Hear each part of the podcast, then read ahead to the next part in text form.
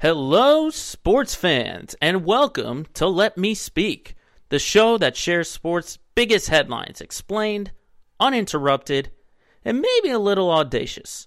I'm Joe Braverman, and today's topics we'll be discussing are the notable moves made so far and the teams that made the best moves in the first week of N B A free agency, plus the N B A superstars who will benefit the best from their massive new contracts, and the next steps for Baker Mayfield after finally being traded from the Browns.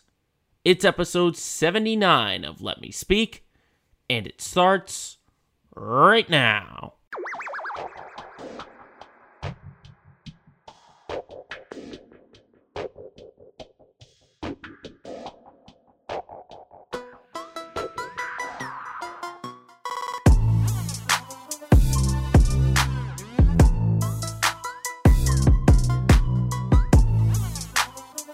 Gentlemen, boys and girls, we are back, coming to you on Thursday, July seventh, twenty twenty-two for the seventy-ninth episode of Let Me Speak. Thank you, everyone, for tuning in wherever you were getting this podcast. I hope everyone had a very safe and happy fourth of July. I know the weather around here was pretty good all weekend, so a lot of people got to the beach um, or took some, you know, had a barbecue or whatever.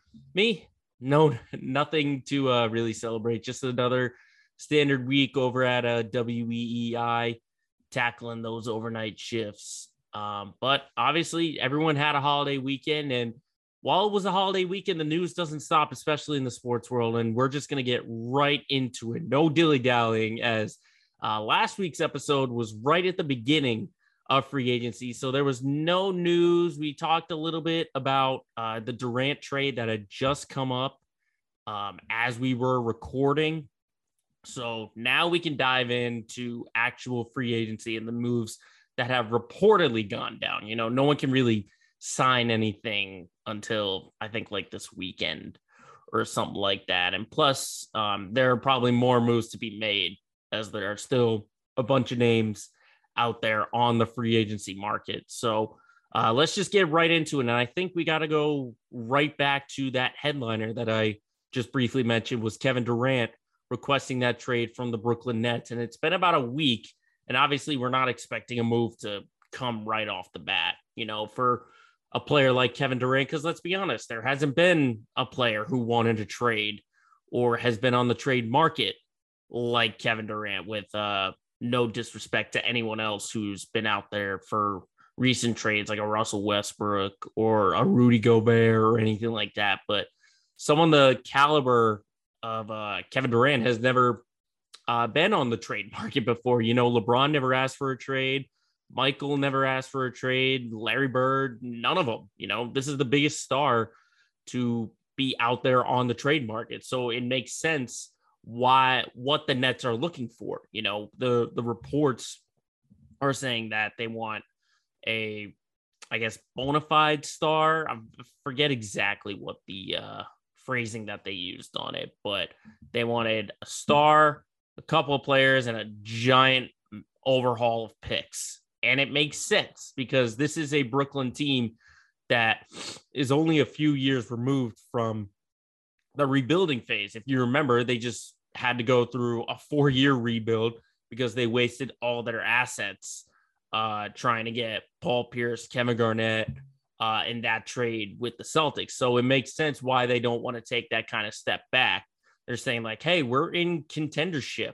You know, let's stay this way. We don't want to go into another rebuild, because let's be honest, they've gone um, – just trying to do it really quick off the top of my head. I think uh, they've only been to the playoffs in the last ten years, probably two or three times, uh, something like that. Maybe four times if we're we're being dead honest. So I I get why Brooklyn wouldn't want to um, go into some sort of a rebuild and just say, yeah, we'll just get uh, some players and some picks. You know, they want to stay where they are, because right now their roster is pretty. I, I wouldn't say, I think it's well constructed. It's probably not like a title team, but I mean, you've got hopefully Ben Simmons, who's going to come off of injury and hopefully look like the same guy. that we saw in Philadelphia. You made some moves in re-signing Nick Claxton and Patty Mills. You grabbed T J Warren, who's a savvy veteran. Joe Harris is going to come back from injury. You know, this is, it's not a championship level roster, but it's still a pretty good roster considering everyone else who's out there uh, in the Eastern Conference and what they've been able to put together. So, I mean, the, the trade request in itself, just looking at some of the teams that Durant put on his wish list, like the Heat and the Suns, and then other teams possibly coming in with packages like uh, the Celtics, or everyone's talking about the Raptors possibly at the forefront. Obviously, they did it with Kawhi Leonard a few years ago, so it makes sense they'd be uh, in the na- in the ballpark for uh, Kevin Durant. But what's funny is the team, everyone who's put out a trade request is basically not, they're either not matching what the Nets are looking for, or they're unwilling uh, to put in any kind of package. Because uh, when you look at, you know, there's so many conditions, it's, it's hard to go into like the financial or front office sort of thing of uh, these kind of trades. But, you know, Brooklyn doesn't want DeAndre Ayton, they want Devin Booker, and Phoenix doesn't want to do that since he signed an extension. Uh, Miami can't have Bam Adebayo, even though they probably want him, because I, I think something about like the rookie extension, you can't have two guys uh, on that same thing. Um, and then um, you have the Raptors, who aren't willing to part with Scotty Barnes, and Scotty Barnes has a bright future as of right now with the Toronto Raptors. So it makes sense on both sides why uh, Brooklyn wants the overhaul and why teams are unwilling to do it, because they look at the situation that James Harden was just in and saying, oh, he could be signed to this kind of long-term deal. You know, Kevin Durant, we have him for four years, but it could be, you know, he could request another trade tomorrow, just like that. So it makes, it makes sense on both ends of the thing. Uh, it makes, it makes sense on both sides as to why they're looking for what they're looking for.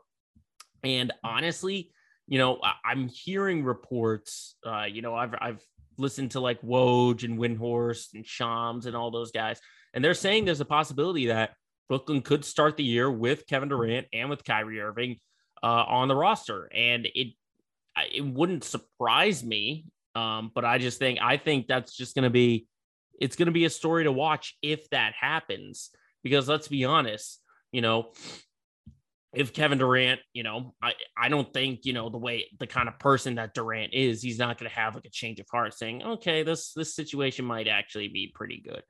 Um, I don't expect him to have sort of that change of heart and saying, you know what, I want to stay in Brooklyn. I, I want to stay and I want to be committed. Um, but, you know, would Durant go to that sort of sabotage level, basically just like sit out, you know, not get in shape?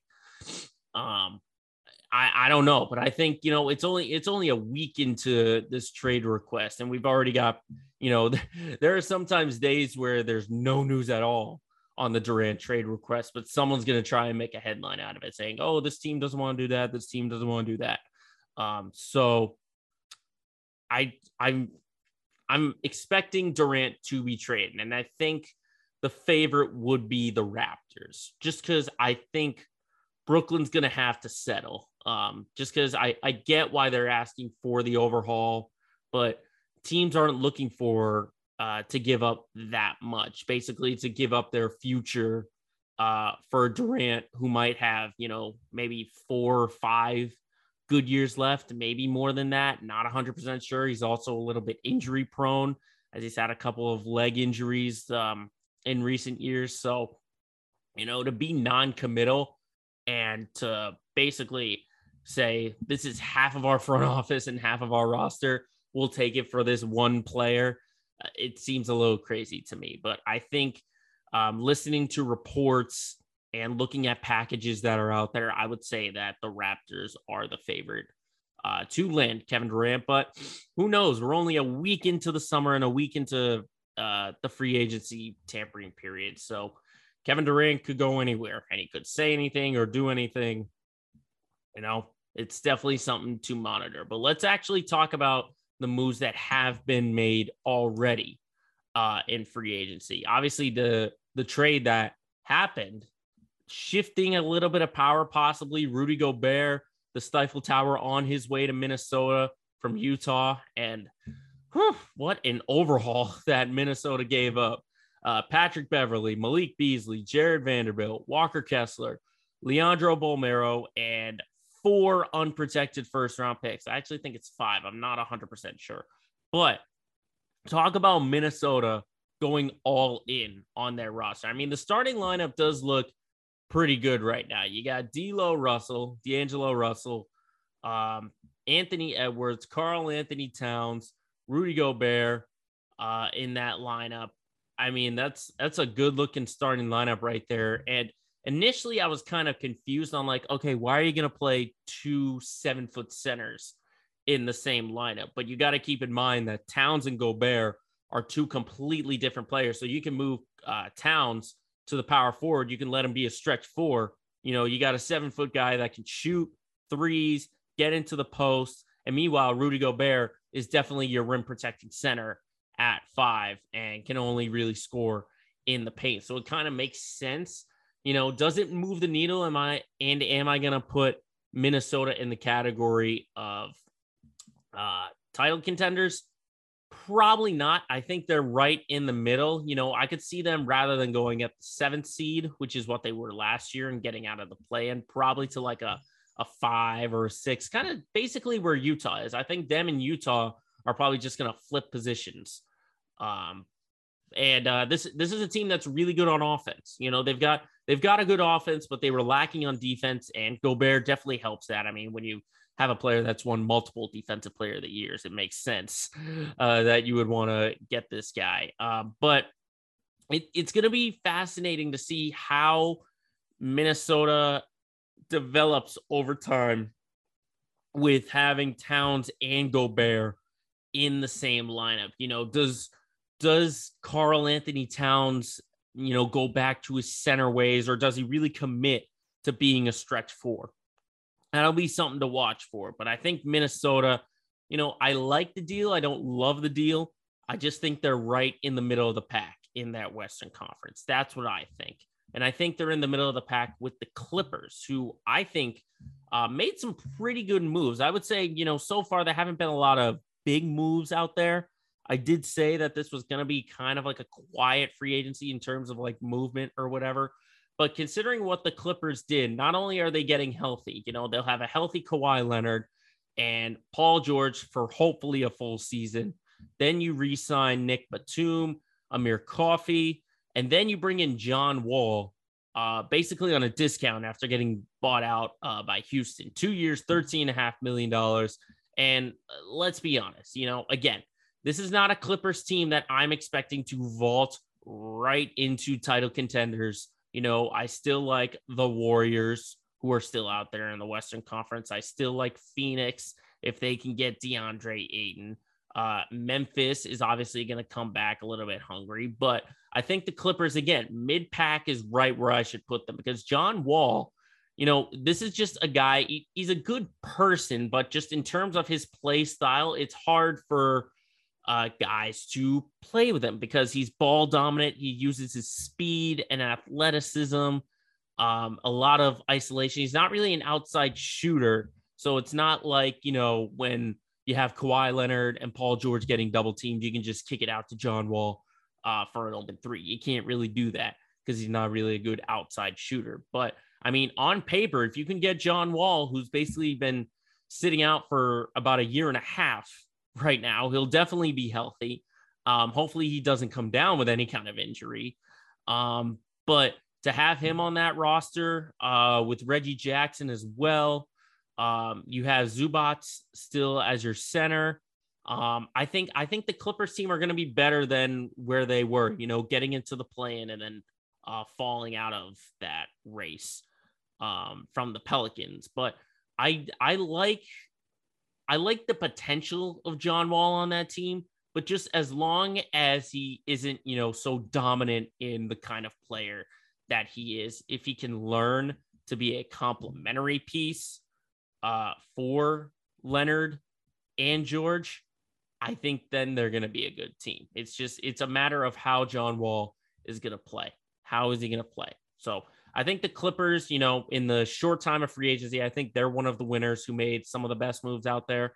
I also like Philly, what they did uh, in free agency. I mean, they still haven't signed James Harden, but all signs are going to point that he will be back um, for that team. But um, for the numbers that we're hearing, I mean, we're hearing that he's going to take uh, less than the max extension. I mean, I think I talked about it last week, barely, but it's like he's finally seen the light and said, you know, maybe my prime is behind me and I want to do whatever I can to try and get a ring. And, you know, I, I mentioned it when he was first traded to Brooklyn, was that he had to make some kind of sacrifice in order for the Nets to be contenders. And he did that by limiting his scoring and being more of a passer. Now he's doing it from a financial side of things, saying, oh, if I sign this max deal, we're not going to have uh, the room to sign uh, P J Tucker um, or uh, players like that. So I respect James Harden for uh, for making that kind of commitment. Um, and saying, okay, I'm going to take less money so uh, we can win. But, um, you know, you got some of his old teammates from Houston out there, Daniel House, P J Tucker. I think this is, you know, when you have a guy like Joel Embiid who can be physically present down low and in the paint, I think you've got more toughness in P J Tucker, more toughness in Daniel House Junior Um, and then you bring back James Harden, who hopefully is going to get a better sense of his role. And, you know, he's not going to be the thirty point a game scorer that everyone thought he could be, but you pair him with Maxey in the backcourt. I think Philly can turn things around. Now, am I going to say that they're a top team right now over the Celtics or the Bucks? No, but they are probably a top three contender for me right now with some of the moves that they have made. So I like the Clippers and the Sixers Uh, for their kind of moves. And that's pretty much all there is, because just the new the moves have been so quiet. But the good news is it's only a week into free agency. There's still tons of names out there on the market, and I can't wait to see what these rosters look like once training camp gets underway.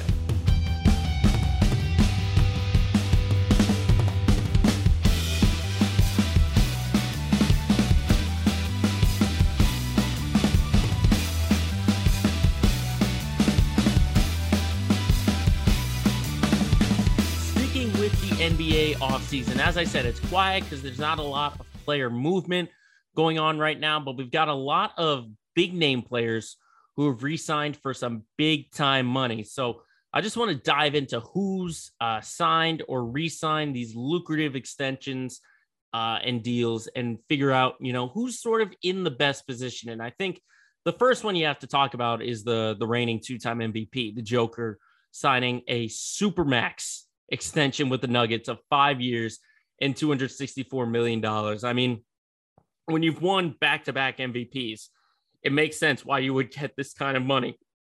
Um, in terms of the situation that uh, Jokic is in, um, he's getting Michael Porter Junior back. He's getting Jamal Murray back. He's still got Aaron Gordon on that roster. You know, this, this was a team that was killed uh, with injuries last year.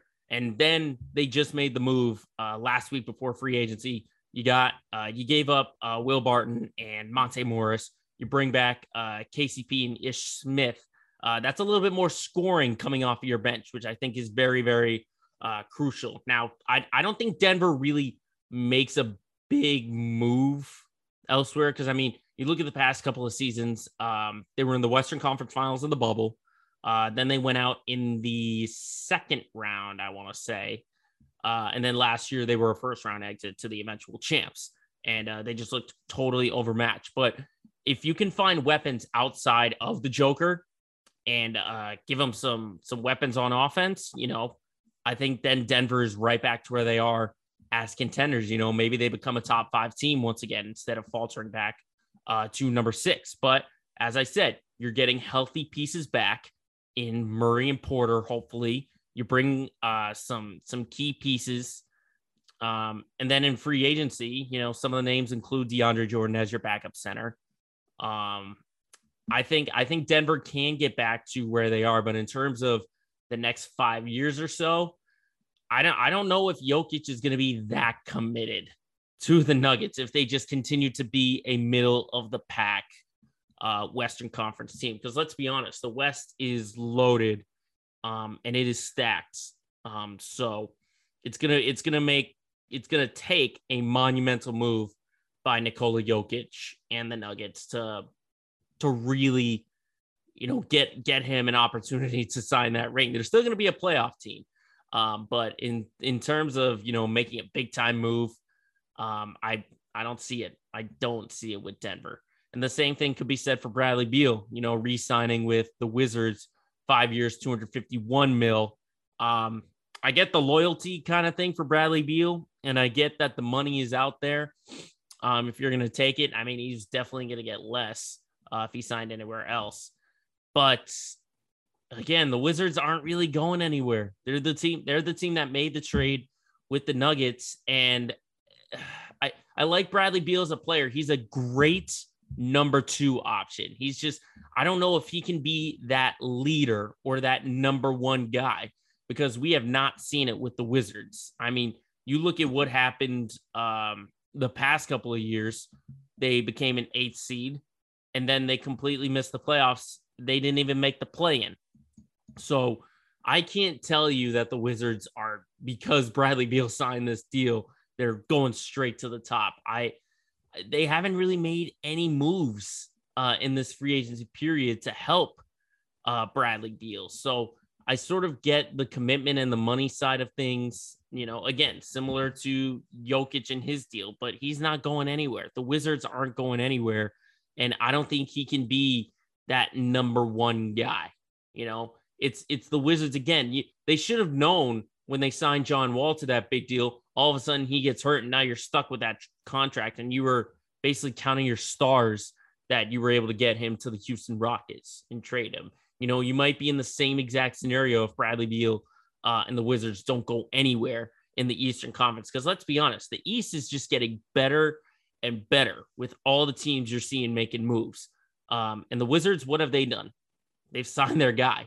They've signed the guy who they think is the closest thing uh, to a championship. So I don't, I don't see the Wizards making a move either. I don't see them, you know, taking a big uh, step forward with this uh, signing of Bradley Beal. And the situation, I just think, is only going to get worse and worse for the Wizards if they don't, you know, get close to making the playoffs. Uh, but sticking to teams that made the playoffs, how about Zach LaVine? I think everyone saw this coming. He stuck with the Bulls five years, two hundred fifty-one, two hundred fifteen, I should say, million dollars. And honestly, he, he earned it. He earned it. This is a guy who I believe is the prototypical example of improving year after year after year. You know, you had him in Minnesota paired up with uh, Wiggins and Towns. And then you give him, you know, he was a part of that Jimmy Butler trade. Now you give him an opportunity to grow as a number one guy in Chicago. And look at what he's done. He's had the best years of his career, and the Bulls made the playoffs. And people were actually talking about them for a long, long time because they were sitting on top of the Eastern Conference for a little bit uh, until injuries just really killed them. And I think that was the big thing for Chicago, was that they were just killed with injuries. I mean, LaVine was hurt for a time. Obviously, you didn't have Lonzo Ball. You didn't have Caruso. Um, but look at what the Bulls have done uh, in this offseason. Andre Drummond's your backup center. Um, you bring back uh, Derrick Jones Junior, bringing that athleticism. You know, I like what Chicago has done. And uh, I think they're going to be a really good team this year. And I think having LaVine is so vital in that, because you've basically got a two-headed scoring monster, as I've said, uh, anytime we talk about the Bulls on this podcast. You got DeRozan, you got LaVine, you've hopefully got Lonzo Ball, who's a great passer. Um, and then you bring on uh, all those guys that I just mentioned. I like LaVine being committed to Chicago, and I think if Chicago does get back to contender status and possibly championship status, then this is the guy to do it. Zach LaVine. So I think he has the best situation going on right now. And that's hard to say with Devin Booker signing his extension too, four years, two hundred twenty-four million dollars. And obviously Phoenix was in the finals um, a year ago. Um, but considering the, the state that Phoenix is in, you know, there's still questions about DeAndre Ayton. Is he going to re-sign? And um, you already, you lost some names like uh, JaVale McGee. We're hearing about reports um, with the Brooklyn trade. You know, even if you don't give up Devin Booker, even if Booker isn't involved in a trade, you still might have some vital pieces for the future, like Mikal Bridges uh, and Cameron Johnson have to be included in that. Do you really want to take that chance? And I think for Phoenix, as I said, the West is just only getting better. The teams I just mentioned, the Warriors, the Grizzlies, the Clippers, um, just to name a few teams. You know, it's hard to say that Phoenix is going to stay on top of the mountaintop. Um, but if they are going to do it, it's got to be with Devin Booker.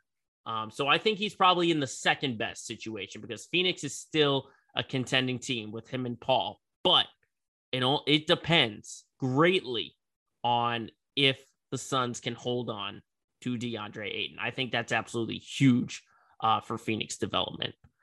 Uh, and then we go into some players who signed their designated rookie extensions, and they got a ton of money. Let's start with Ja Morant, the most improved player. Four years, two hundred twenty-six mil. I mean, come on.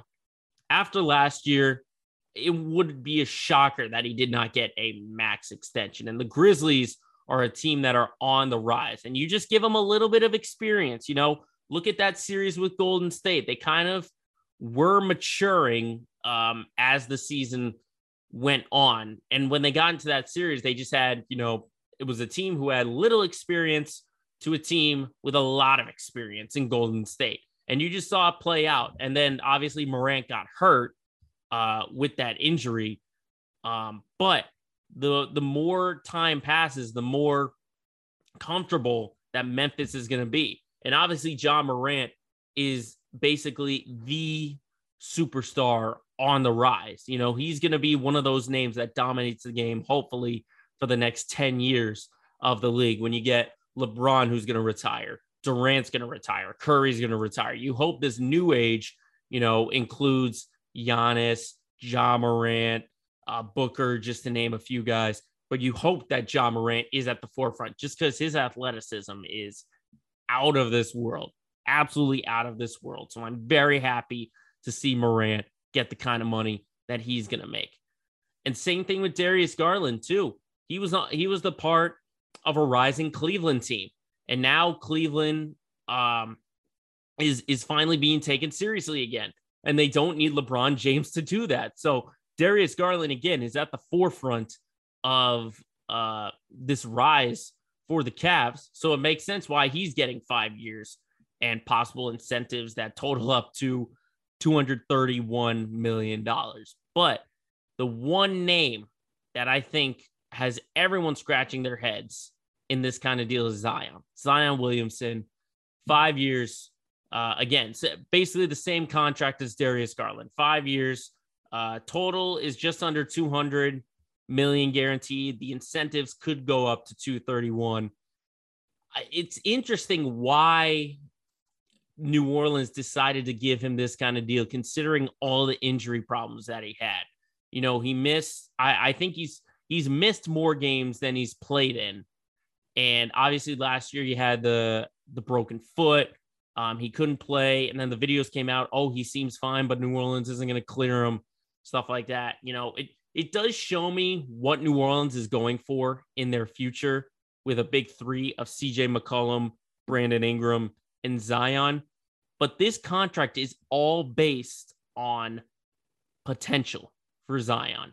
If he can stay healthy, what kind of guy are you getting? You're getting a freak athlete, um, and you've got a great future in New Orleans. So that's what this is all going on uh, for New Orleans. And obviously, I think they might be out of the running now for Kevin Durant, possibly, um, unless you put Brandon Ingram possibly in there.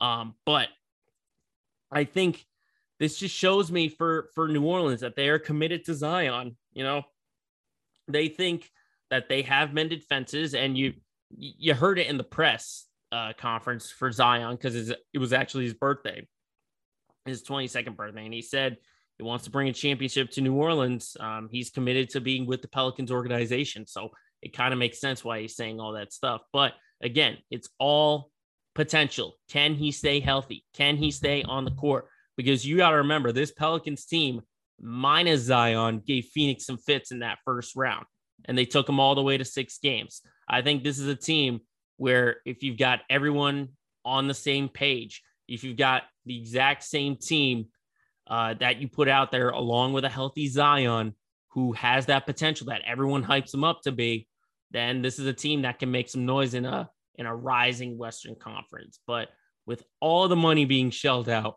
uh, by these teams for these superstar players, which one's going to benefit the best? Only time will tell.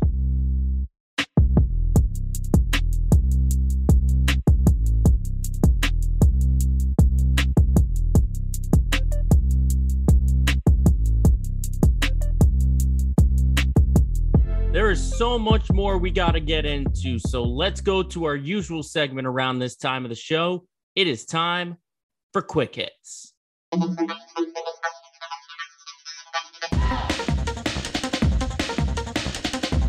And we start with the big trade in the N F L that happened just yesterday. Baker Mayfield is finally gone from Cleveland, traded from the Browns to the Carolina Panthers for a conditional fifth round pick. And let me first start by saying, holla frickin' Luya, that Baker is finally gone from that rat hole situation that is the Cleveland Browns. That means the Browns are probably going to be going with Jacoby Brissett to start the season. I mean, come on. And considering, you know, I said it from the minute um, Deshaun Watson was traded to Cleveland and signed that big deal. Baker Mayfield has been the most disrespected athlete in recent history. You know, considering the way that Cleveland publicly trashed him and basically said, we need toughness. We need a guy who's not named Baker Mayfield. Baker finally took a swing back, and finally he's gone. And Cleveland figured out that, oh, we're not going to get a massive haul for a guy that we publicly ripped for not being our guy. I mean, that that's just Cleveland shooting themselves in the foot. So I can't wait to see the Browns falter when Deshaun Watson gets suspended. But let's talk about the team that Baker's on right now, Carolina Panthers. You got him, you got Sam Darnold, you got Matt Corral. Why are you having three guys that you think could be your quarterbacks? Are you just opening up all options out there saying, you know, let's just throw a dart at one of these three and they're going to be the ones? But um, reports from Adam Schefter of E S P N is saying that there's going to be a competition between Baker Mayfield and uh, Sam Darnold. Why is there need to be a competition? You saw what Baker Mayfield could do when he's healthy. Okay. L- last year, he was hurt basically from top to bottom. Basically all two hundred six of his bones were broken. I mean, he had a bad shoulder, he had a bad knee, and him Uh, being shaken up is still better than a healthy Sam Darnold. Look at what Sam Darnold did for the Panthers last year. It got so bad to the point you brought Cam Newton back. Okay? Panthers, this doesn't have to be a competition. Baker Mayfield is your quarterback. All right? We've seen when healthy, he can take a team to the playoffs. He's been the cl- best Browns quarterback for the last twenty years because he actually won a playoff game. So I don't know what Carolina is thinking. You know, it was it was obvious it was either them or Seattle as a destination for Baker Mayfield. But in terms of what you're going to do now that he's on your roster, just give him the damn start, okay? You don't need a competition. Baker has shown in his first couple of years that he is a capable starting cornerback. Over to tennis now with the Wimbledon, and the men's draw has been just as exciting. Uh, recently in the quarters, you had Novak Djokovic and Rafa Nadal both rally from two sets down to advance. But, you know, for Nadal, it was uh, worst case scenario as he had to uh, withdraw from his semi matchup against Nick Kyrgios. Uh, he suffered an abdominal injury, abdominal injury, I should say. Uh, and he's not going to play in his semifinal matchup, uh, which is just sad because Nadal uh, watching that matchup uh, in the quarters, just the way he was able to rally. I mean, you could tell that he was hurt and he gave it his all. And considering the implications too, I mean, we were looking at possibly a calendar grand slam uh, out there if he won this, and then the U S Open that Djokovic isn't going to play. Um, so it's just it's just sad. And Nadal, it just looked like in the second half of his career, had like a second wind, essentially. Like all the pain uh, was gone. You know, he was he was dominating, or I shouldn't say dominating, but he was succeeding on uh, grass, which is is arguably his worst surface to play on. So I, I'll say it again, that it's just sad that uh, Nadal has to uh, withdraw from the semis, but that just opens the door for Djokovic to possibly catch Rafa Nadal in terms of career majors. But I mean, Djokovic did the exact same thing, rallying from two sets down, coming back. Nick Kyrgios, regardless of who he's going to play, is going to have his hands full in the men's final for Wimbledon. Shifting to basketball, when we go to the women's side, and I want to highlight Sabrina Ionescu, because she's already becoming a household name in the W A, former number one overall pick. Last night, or a few nights ago, I should say, put in a thirty-one point triple-double. You know how many players in W N B A history have had thirty point triple-doubles? None. You know who's the career leader now in triple-doubles? Candace Parker and Sabrina Ionescu. I mean, granted, it's only like two or three triple doubles, but still, I mean, Candace Parker is one of the top players in women's history who's still playing right now.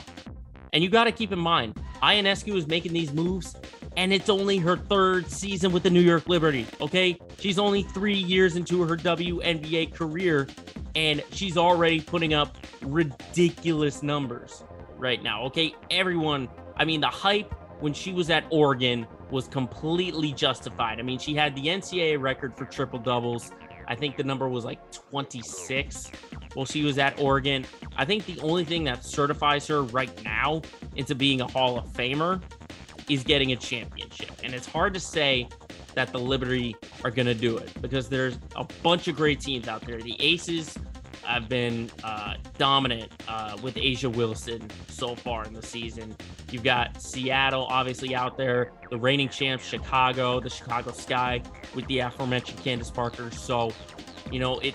I can't say that Ionescu's getting a ring right away, but the path that she's on right now, now being tied with most career triple-doubles, she's on her way to being a Hall of Famer, and she's only in the middle of her third season. To baseball, we got to go back to Showtime. Shohei Ohtani is on a phenomenal roll right now for the Angels. You want to listen to this number, because this was absolutely crazy when I read it. Shohei Ohtani has not allowed an earned run in twenty-eight and two-thirds innings in his last four starts. That means his last four starts, zero earned runs, okay? This is a little over three full games that he has not allowed an earned run. This dude is amazing, absolutely amazing. You can see, you know, similar to what I just mentioned with Ionescu, the hype is justified for Shohei Ohtani. But here's the problem. It's not just Shohei Ohtani on the L A Angels right now, because if it was a twenty-five twenty-five man roster of all Shoheis, then this team would be the best in baseball right now. But they've lost four of their last five games. They're thirty-eight and forty-five. I mean, the good news is, is that they're winning when Shohei starts. So far, they're four and oh in these last four starts that Ohtani has pitched. But they can't win with anyone else on the mound right now. So that's the problem that the Angels face. And it's just, it's sad that you've got players like Ohtani and Mike Trout on your roster, but you can't even sniff the playoffs right now. You had a good month, and then you lost fourteen straight, and now you're on the outside looking in of the wild card. Because good luck ch- uh, chasing down the Rays, the Blue Jays, the Red Sox, the Guardians. Good luck chasing them down. But, I mean, let's just appreciate what we've got in Shohei Ohtani, because this is a once-in-a-generational talent in the M L B. And lastly, I want to go to hockey and sort of end this on a positive note, because there's some good kind of history being made in hockey with the first black general manager in the N H L. It's former player Mike Greer becoming the new general manager of the San Jose Sharks. And that is just a feel-good right there. We're starting to see barriers uh, just continue to be broken down uh, in in the sports world. If if there's anything that can instill change, because let's be honest, nothing can really uh, set us forward instead of setting us back. Um, it's sports that are really doing it. You've got um, you've got uh, women and African Americans, uh, Black people who are finally getting their opportunity. You got Greer becoming a general manager. Women are finally at the forefront uh, rather than just in the back seat. Um, but on a, a talent perspective for Mike Greer, I think he, he's a guy that can turn around the San Jose Sharks. Of course, he played with the Sharks, um, so he knows exactly what uh, the team is looking for, what the fan base is sort of expecting from that, and maybe he can turn things around, because it's been a while since we've see, seen the Sharks uh, in the playoffs and really be a strong contender. So is Greer the guy? Only time will tell, but I'm very happy that Mike Greer is getting the opportunity to be this general manager and to put his name in the history books of the N H L. And that is a wrap of this week's edition of Quick Hits.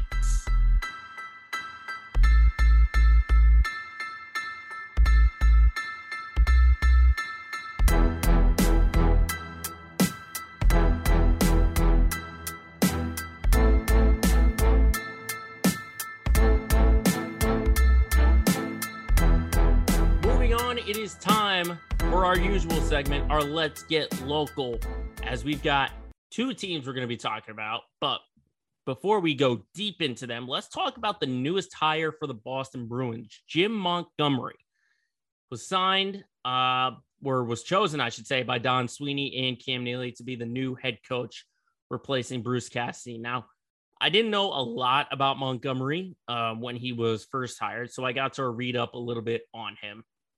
And um, obviously, he had the head coaching gig with the Dallas Stars, recently was an assistant with the Saint Louis Blues. But what was interesting was that, um, obviously, for the, for those that don't know, was that he entered a rehab facility for uh, alcohol addiction, which was why uh, he was fired from uh, his gig with the Dallas Stars. Um, so, you know, I, I, I like the story, sort of this sort of comeback kind of thing of, oh, I've uh, I've come back a better person. And, you know, if he wants to be upfront about his situation, you know, I'm going to respect whatever he wants to do with um, sort of addressing uh, this kind of thing. Um, but in terms of the hire, you know, I, I just think some kind of change was was expected. I mean, you're seeing it with uh, Jake DeBrusk rescinding his trade request, with possible um reports of David Krejci maybe returning to the Bruins. You know, it just says that, you know, that a head coaching change was needed. It was something about uh, Bruce Cassidy. Um, so I think the Bruins is, is something is something to watch for over the summer, now that you've got a new guy at head coach. And maybe, you know, that makes Bergeron excited that he wants to re-sign uh, with the Bruins. And obviously the team is going to be missing a lot of people to start the year, with uh, McAvoy, Grzelcyk, Um, Marchand, obviously, uh, with injuries. But I'm very curious to uh, see what Jim Montgomery does with the kind of roster that he has, because he did turn around the Dallas Stars uh, when he was first hired. They missed the playoffs, and then boom, they're right back into the playoffs.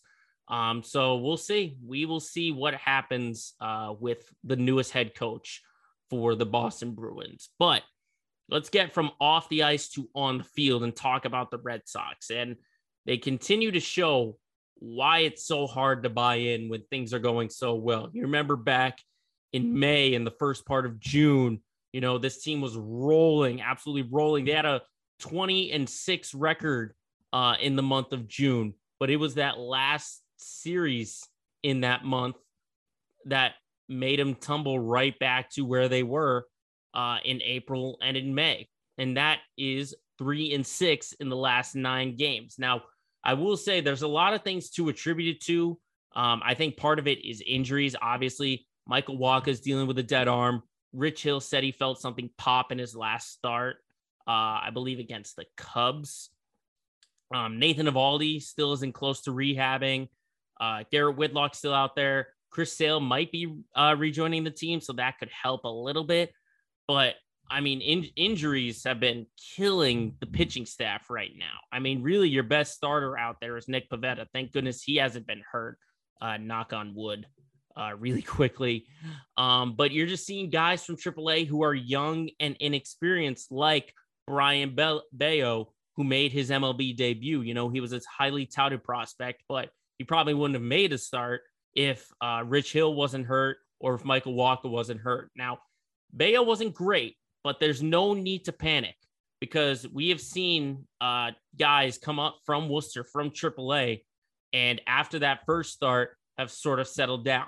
Big name, Josh Winkowski. Another name, Connor Siebold. Those guys settled down after their first start. They didn't look fantastic, but when they got more comfortable with being a major league starting pitcher, um, you start to get more comfortable. So I still have hope for Bello. I think the comparison to Pedro Martinez is a little crazy right now. I mean, you could see, you could see the potential in a, the start last night against the Rays. He had a good fastball that was at ninety-eight. He had a sinker uh, that was moving a little bit, but he's got to develop uh, some more pitches and get them going on a consistent basis. So, I mean, I'm I'm going to hold out faith um, for Bello. You know, maybe he becomes a bullpen guy at the end of the year if he starts to really settle in. But let's get back to why this team is struggling the way they are. I think the lineup is back to their early season problems. I mean, in the last nine games, as I said, they're three and six, and they've only scored more than six runs one time. Okay, and that was in a victory. They had to come back in that one, I think, the extra inning game in Toronto. And then they've scored, I think, five runs twice. And then other than that, it's just been less than that. So the middle of the lineup, their power is gone. And part of it, you know, I will say part of it was Rafi Devers sat out most of the uh, Rays series dealing with uh, some back soreness, but Bogarts isn't really showing consistent power. J D Martinez doesn't have his consistent power. Trevor Story continues to be an inconsistent part of the lineup. And meanwhile, you've got guys um, like Cordero and Dahlbeck uh, and Arroyo who, when, you know, they benefit off of these power hitters. So they're not getting on base.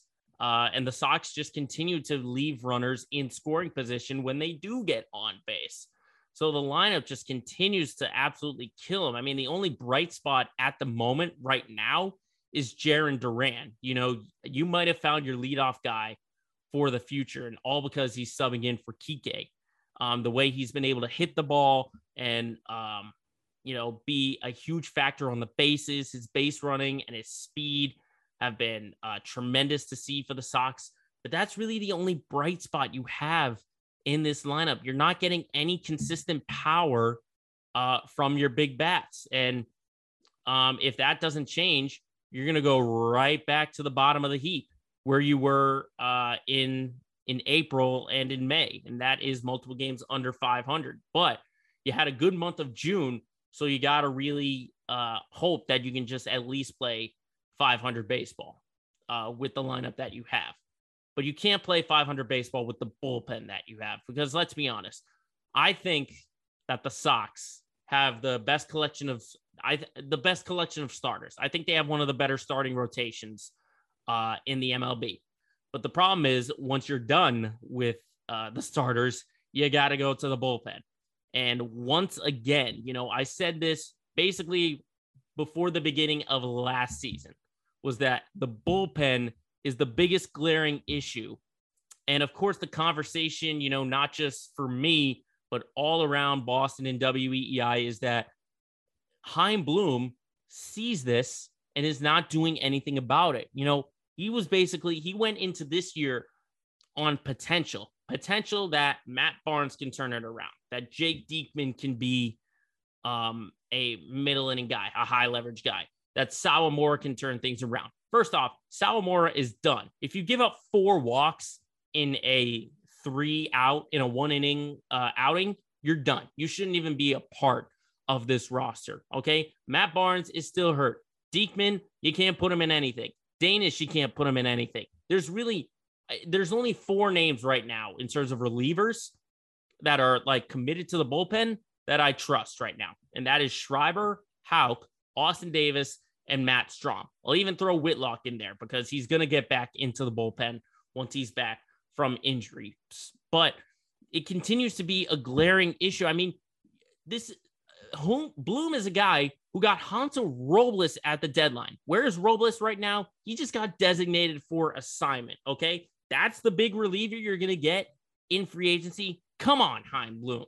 I mean, you've made some great moves, you know, picking up Kike Hernandez, making a bunch of trades to get Nick Pivetta, um, and um, just just a couple of names to, to um, name a few. Getting Ref Snyder on a minor league deal, um, and building the farm system. He's done a good job of that.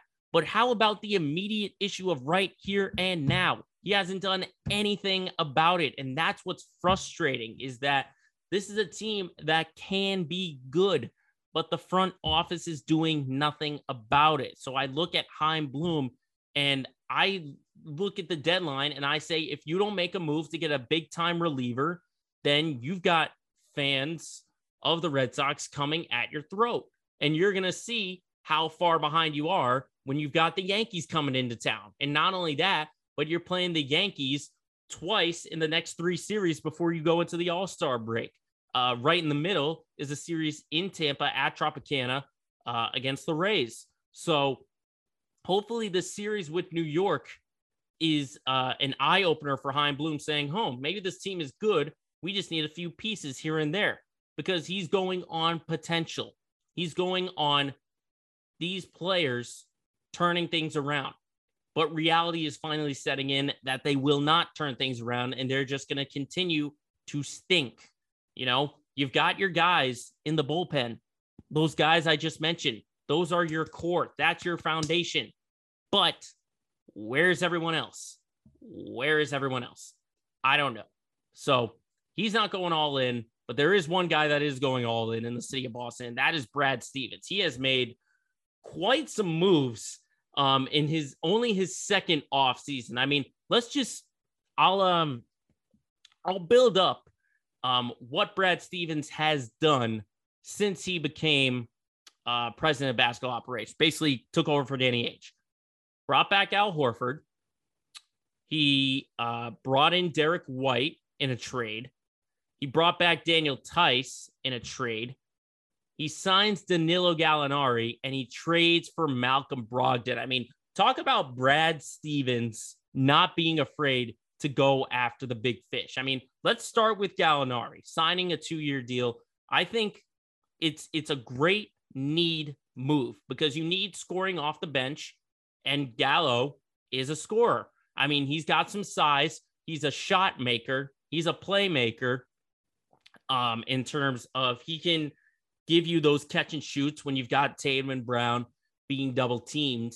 Um, and he's a, he's a shooter, he's a shooter, and you needed scoring off the bench, and he is your guy. He's going to be your guy, um, for, uh, the second unit for sure. But let's talk about that trade. Malcolm Brogdon from the Indiana Pacers. The package has Tice, Nesmith, Fitz, Stauskas, Morgan, and a twenty twenty-three first rounder.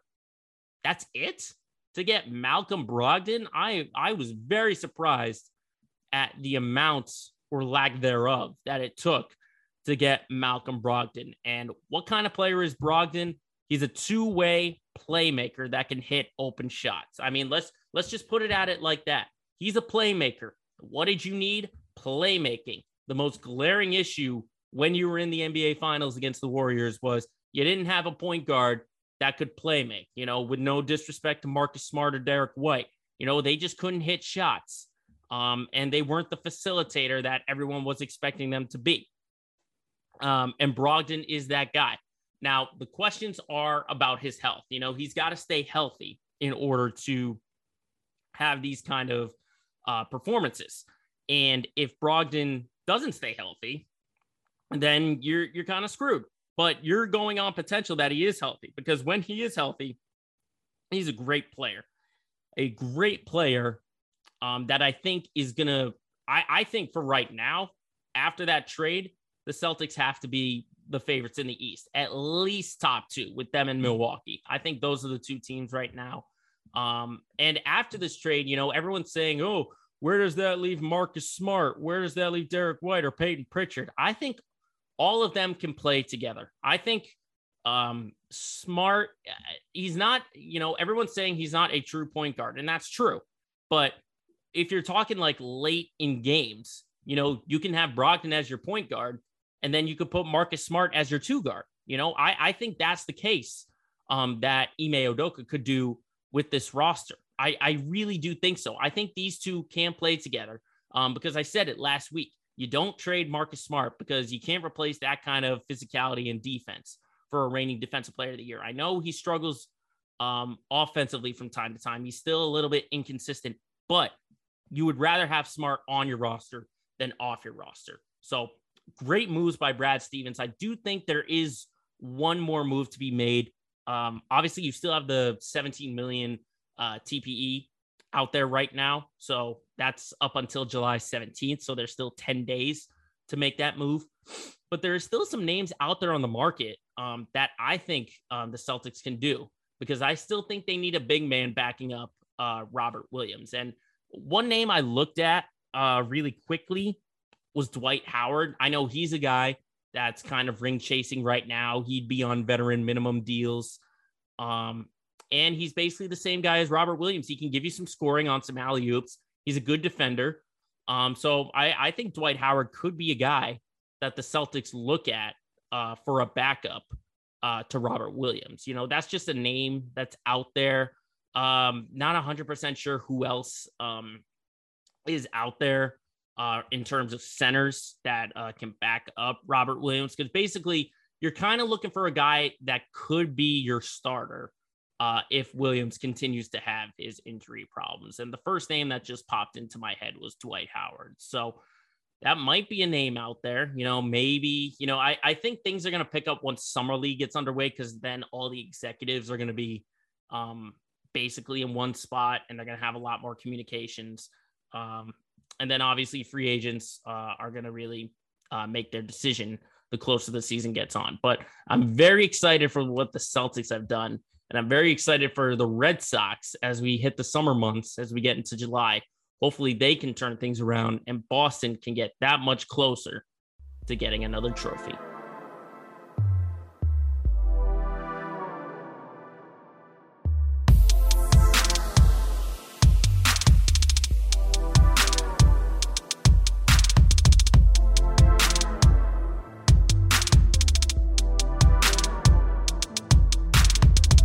Lastly, as we always do, we look at our LOL moment of the week, and we are going back to the holiday, to the fourth of July, for a time-honored tradition. And honestly, it, it it's a still a serious um, story. It's obviously a big accomplishment that happened on the fourth of July, but it's still just kind of funny to sort of treat it like a, another sport, I guess, out there. Uh, so this week's LOL moment of the week goes to Joey Chestnut, the greatest competitive eater, I guess, in the entire world. So what does he do on the fourth of July?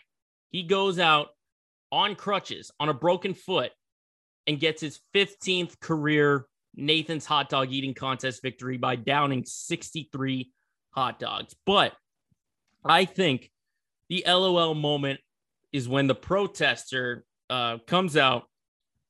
Um, he basically sort of nudges his way right in front of Joey Chestnut. And while he's eating, Chestnut puts him in a headlock and basically throws him to the ground, all while he's eating. That's hilarious to me. Um, and obviously you didn't see it on T V as it happened, but it's all going around there on Twitter. Um, seeing this guy, or this kid, basically, is a twenty-one year old they, they released. He's in a Vader mask, and he had a sign or something like that. I'm not sure exactly, you know, what it was he was protesting, but Chestnut, while he's downing these dogs, basically turns and is like, get out of here. And he just goes right back to eating. And he still put in a huge uh, margin of victory. I, I don't know. The next guy probably had like forty or something like that. I, I'm not one hundred percent sure, but I think this might be Chestnut's best performance ever in the hot dog eating contest, because not only did you down sixty-three dogs, which granted is nowhere close to his record of like seventy-four, um, but he was on crutches.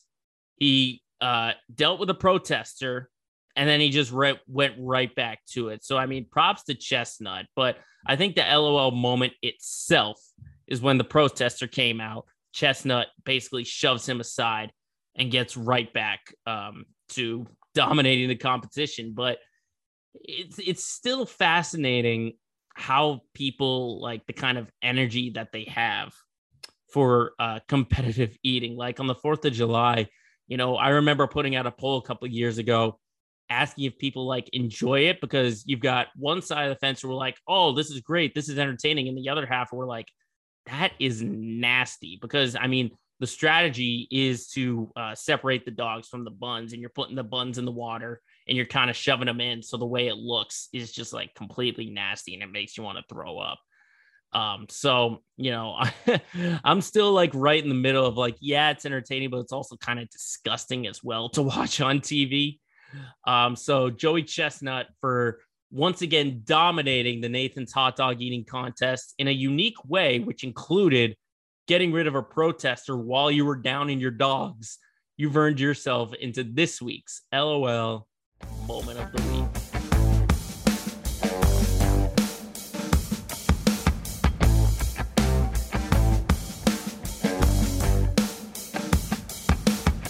So that is going to wrap it up for this edition of Let Me Speak. Thank you, everyone, for tuning in wherever you're getting this podcast, listening on Spotify or Apple, or watching us on YouTube. Make sure, as always, you're following our other pages on social media. That's Twitter, Facebook, and Instagram. All you got to do is search Let Me Speak Podcast.